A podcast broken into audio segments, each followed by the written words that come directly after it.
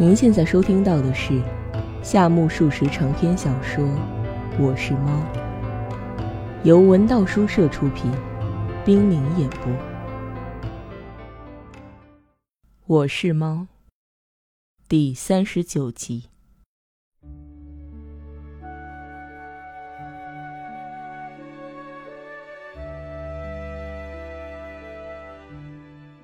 壁笼前。一张棋盘摆在当央，迷婷和毒仙相对而坐。白玩可不干，谁输了要请客的，是吧？经迷婷提醒，毒仙依然捻着山羊胡说：“那样一来，难得一次高尚游戏，可就弄得俗了。醉心于打赌之类，多没意思。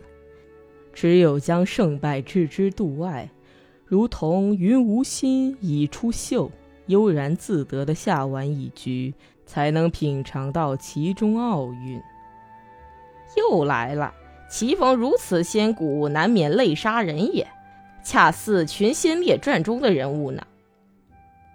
谈天闲之素琴嘛，拍无线电报嘛。闲言少叙，来吧。你用白子儿，用什么都行。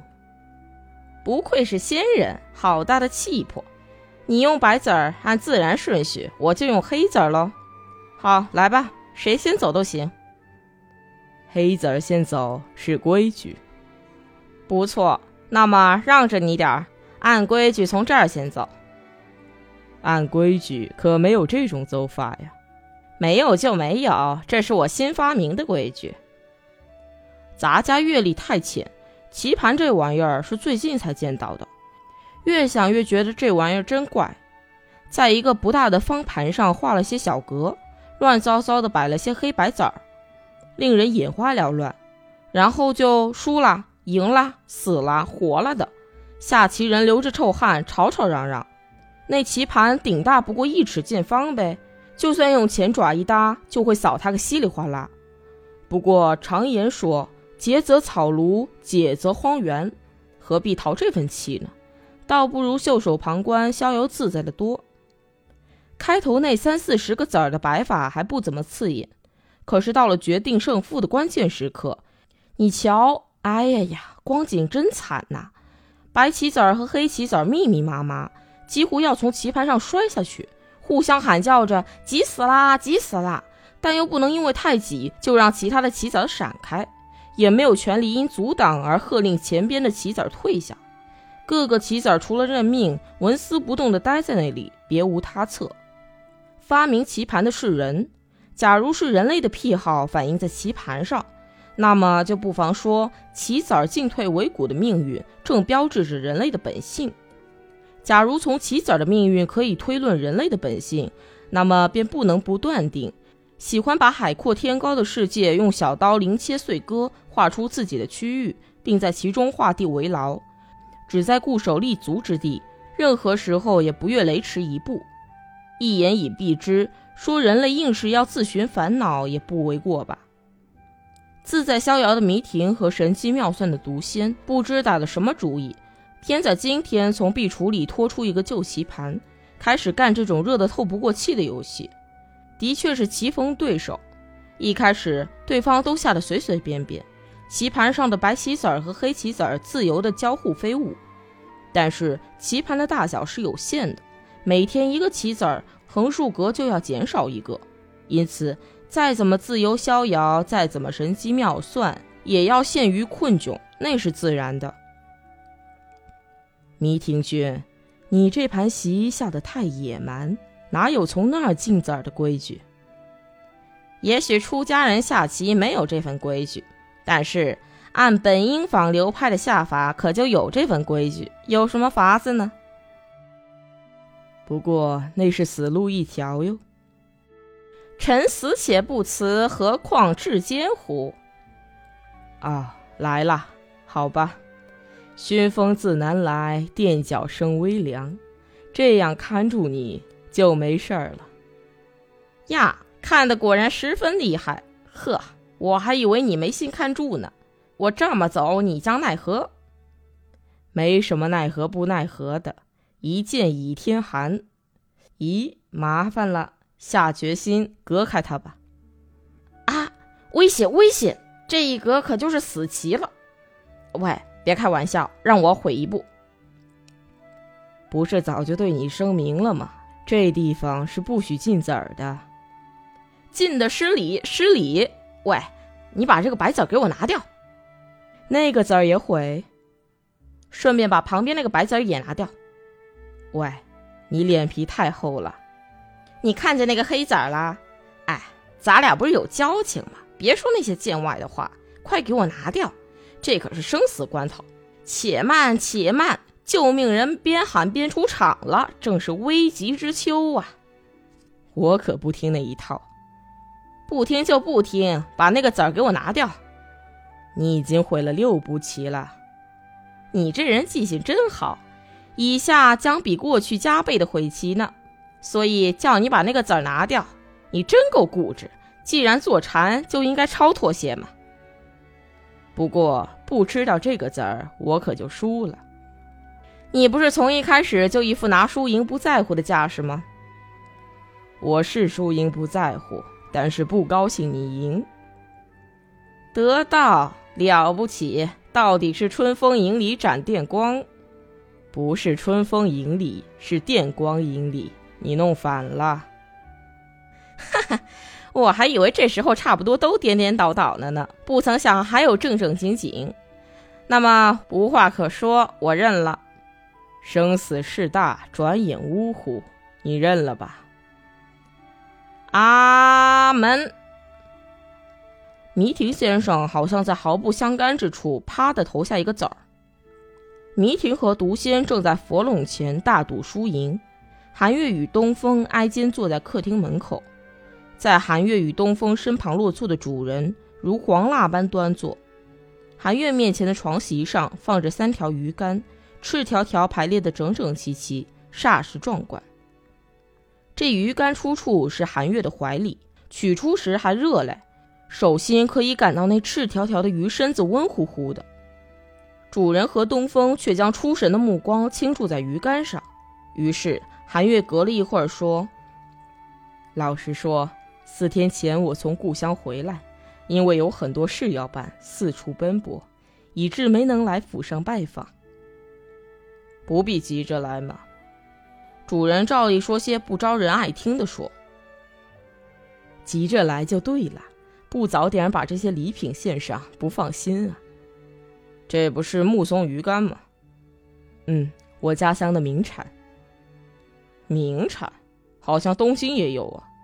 主人说着，拿起最大的一个，凑在鼻尖下闻，鼻子是闻不出鱼干是好是坏的呀。个头稍大一点，这便是成为名产的理由吧。哎，你尝尝看。尝是总要尝的，可这条鱼怎么没鱼头啊？因此不早些送来，放心不下呀。为什么？为什么？那是被耗子吃了。这可危险，胡吃起来会患霍乱症的呀。哪儿的话，没事。耗子只咬去那么一点点，不会中毒的。到底是在哪儿被耗子咬的？在船上。船上？怎么回事？因为没地方放，就和小提琴一块装进行李袋里。上船那天晚上就被耗子咬了。如果光是咬了木松鱼干，那还没什么。偏偏耗子把小提琴的琴身当成木松鱼干，也被咬了一点点呢。这耗子太冒失，一到船上就那么不辨真假。主人依然望着木松鱼竿，说些没人能懂的话。哎，耗子嘛，不管住在哪儿也是冒失的，所以我把鱼竿带到公寓，又被咬了。我看危险，夜里就搂着它睡了，未免不太干净吧？所以吃它的时候要洗一洗。仅仅洗一洗是不可能干净的，那就泡在碱水里，咔咔搓他一通总行吧。那把小提琴你是搂着他睡吗？小提琴太大，搂着睡是办不到的。这一解释，远处迷亭先生也加入了这边厢的对话，高声说道：“你说什么？搂着小提琴睡觉，这可太风雅了。春又别人间，独抱琵琶重几许？忆阑珊。这是一首牌句，可是明治年代的秀才若不抱着提琴睡觉，就不能超越古人。我吟道：“薄山裹幽魂，漫漫长夜相思守。”小提琴怎么样？东风君，新体诗里可以写这种内容吗？新体诗与牌句不同。很难那么匆匆挥就的，但是，一旦写得成功，就会发出触及人们灵魂深处的妙音。东风严肃地说：“是啊，这魂灵嘛，我还以为要焚烧马杆迎接才行呢，原来做新体师就能请得来呀。”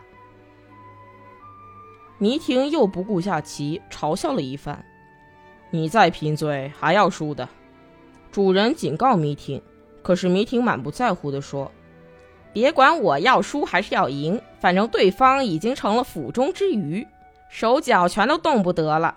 我感到无聊，不得已才加入小提琴这一伙的。”他的棋友独仙先生语调有些激动，吵嚷着说：“现在该你走了，等着你呢。”“咦，你已经走了？”“走了，终于走了。”走到哪儿？在这儿斜着添了个白字儿。是啊，这个白子儿斜着这么一放，吾将休矣。那么我我我我日暮穷途了，怎么也想不出个好出路了。喂，让你再下个子儿，随便放哪儿都行。有那么下棋的吗？有那么下棋的吗？若这么说，我可就下子儿了。那么拐个弯，在这个犄角放一个子儿。韩月君，你的小提琴太廉价，所以耗子都欺负，把它咬了。长点志气，再买把好些的吧。我从意大利给你含购一把三百年前的古货，好吗？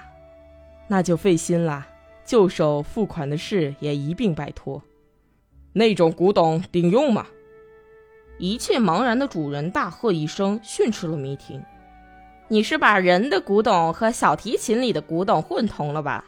即使人的古董，不是还有金田者流，至今也还走运吗？至于小提琴，那是越旧越好。喂，独仙君，怎么样？快下呀！我可不是演庆正的那场戏，秋日短哟。和你这样忙叨叨的人下棋，可真是受罪。”连动动脑筋的功夫都没有，没办法，在这儿放个子儿，填上个空吧。哎呀呀，到底让你把棋走活了，真可惜。我生怕你把子儿摆在那儿，才胡扯几句，用心良苦，终究枉然呐。当然，你不是下棋，是在蒙棋。这就是本因坊派、金田派、当代绅士派。喂，苦沙弥先生。独仙君不愧到镰仓去顿顿吃咸菜，不为物欲所动哟，实在是佩服至至。别看棋下的不高明，胆子可够大的。所以像你那号胆小鬼，就该向别人学着点儿。主人背着脸刚一说，迷婷便伸出通红的长舌头。毒仙仿佛毫不介意，还在催促迷婷：“喂，该你下了。”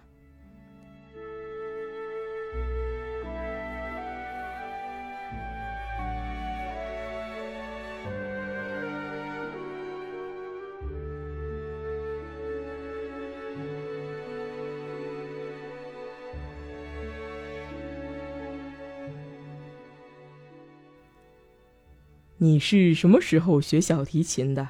我也想学，可是听说很难。东风在问韩月。嗯，不过若是只求个一般水平，谁都能学会的。同样是艺术嘛，爱好诗歌的人学起音乐来一定会进步的快吧。所以，我自觉心中有数。怎么样？没问题吗？你如果学，一定会精通的。你是几时学琴的？从高中时期，先生。我曾经向您介绍过我学小提琴的始末吧？哪里？未曾听说。高中时期是经老师教才拉起小提琴的吗？哪里没有老师，也没人指点，是自学。简直是天才！自学的人不一定都是天才。韩愈先生板着面孔说：“被誉为天才还板着面孔，大概唯有韩岳了。”这倒无所谓，你就说说怎样自学，以便引以为戒。说说可以，先生，我就说说吧。啊，说吧。如今一些年轻人拎着个提琴盒，不时的在大街上走来走去。可是那时候，高中学生几乎没有人搞西洋音乐，尤其我们那个学校，简直是乡下的乡下，简朴的连穿麻里草鞋的人都没有。至于学校，当然没有一个人拉小提琴。那边大概讲起趣闻了，杜宪君，咱们这盘棋就适可而止吧。还有两三处没有摆好嘞，没摆就没摆吧，无关紧要的地方都送给你好了。话是这么说，我也不能白捡呀。看你丁是丁，卯是卯的，简直不像个禅学家。那就一气呵成下完这盘棋。韩月讲的太有趣儿了，就是那所高等中学吧，学生都光着脚上学，没有的事。可是传说学生都光着脚做军操，向右转。因此，把脚皮都磨得很厚很厚。新鲜，这是谁说的？管他是谁说的，你没听说吗？饭盒里装一个好大的饭团，像个柚子似的别在腰上，到时候就吃它。与其说是吃，莫如说是啃。啃到当央，就露出个咸梅干。据说就是为了露出那个咸梅干，才聚精会神地将周围没有咸味的饭啃光。真是些生龙活虎的小家伙。独仙君，这故事好像中你的意吧？质朴刚健，是看嘉奖的好风尚啊！还有比这更值得嘉奖的故事嘞？听说那里的烟盘上没有烟灰盘。我的一位朋友在那里任职期间，出门想买一个带有土月风商标的烟盘，结果不要说土月风，根本没有烟盘这种玩意儿。他很奇怪，一打听，人家心平气和地说。烟盘啊，只要到后面的竹林里砍竹子一截，谁都能够做。因此没有必要买它。这这也够得上质朴刚健风尚佳话之一了吧？嗯，独仙君。嗯，管它够不够的，这儿要补上个子儿才行。哈，好吧，补补补，这回补齐了吧？我听了那番话，实在吃惊。在那种环境里自学小提琴，太令人敬仰了。楚辞里说：“既穷独而不群习。”韩岳君简直就是日本明治时期的屈原。我不想当屈原，那么是二十世纪的维特吧？什么？拿出棋子来数一数？你也太一本正经了，何须数？我输了，没错。不过难说呀。那你就数吧。我可不去数他。如果不听一代才子维特先生自学小提琴的轶事，那就对不起列祖列宗，失陪了。说罢离席，蹭到韩月身边。独仙聚精会神地拿起白子儿，填满了白空，再拿起黑子儿，填满了黑空，口里不住地数着。而韩月却说：“地方风俗本就如此，故乡的人们又非常顽固。”只要有一个人软弱一点他们就说这在其他县份的学生面前名声不好，便胡乱的从严惩处，可麻烦了。提起你们故乡的学生来，真是没法说。不知为什么要穿那种清一色的和服裤裙？首先，正因为这身打扮倒很俏皮呢；其次，也许由于海风扑面的缘故，脸色总是那么黑黝黝的。若是男子倒也无所谓，可是女人弄成那副样子，可够一瞧的吧？只要迷婷一参言，中心话题就不知扯到哪儿去了。女人也是那么黑呀？那也有人要吗？可家乡人全都那么黑，有什么办法？多么不幸啊！嗯，苦沙弥兄。主人蔚然叹曰：“还是黑脸好吧。”若是脸白，一照镜子就孤芳自赏起来，那才糟糕呢。女人是很难缠的呀。东风却问的有理，他说：“假如全乡下的人脸都是黑的，难道他们不会以黑为荣吗？”主人说：“总而言之，女人全是些要不得的东西。”迷婷边笑边警告主人说：“哼，口出此言，回头嫂夫人会不高兴的呀。”哪里没事？她不在家吗？刚才带孩子出去了。怪不得觉得这么肃静。去哪儿了？不知去哪儿，是一时高兴出去溜溜，然后再一时高兴随便的回来。是啊，你还是单身汉，多好啊！这一说，东风有点不高兴，韩月却笑嘻嘻的。迷婷说：“一娶上老婆都爱说这种话，是吧，独仙兄？你大概也属于娶上老婆愁事儿多之流吧？”咦，慢着，四六二十四，二十五，二十六，二十七，以为不大个地方，可是有四十六个眼呢。本想再多赢你一些。可是排起来一看，才差十八个子儿，这是怎么搞的？我是说，你也是娶上老婆愁事儿多呢。哈哈，倒也没什么愁的，因为我老婆从来都爱我。那么恕我莽撞，毒仙嘛，就是与众不同。这时，韩月先生为天下妻子略尽辩护之劳，说：“岂止韩月一人？”这样的例子多得很。东风先生依然认真面对迷婷先生说：“我也拥护韩月兄的看法。依我看，人要进入纯情境界，只有两条路：艺术和恋爱。因为夫妻之爱代表某一个方面，所以我想人必须结婚，实现那种幸福，否则便是违背了天意，不是吗，弥婷先生？”高论啊！像我这好人，毕竟是不可能进入纯情境界了。一娶上老婆，就更进不去了。主人哭丧着脸说：“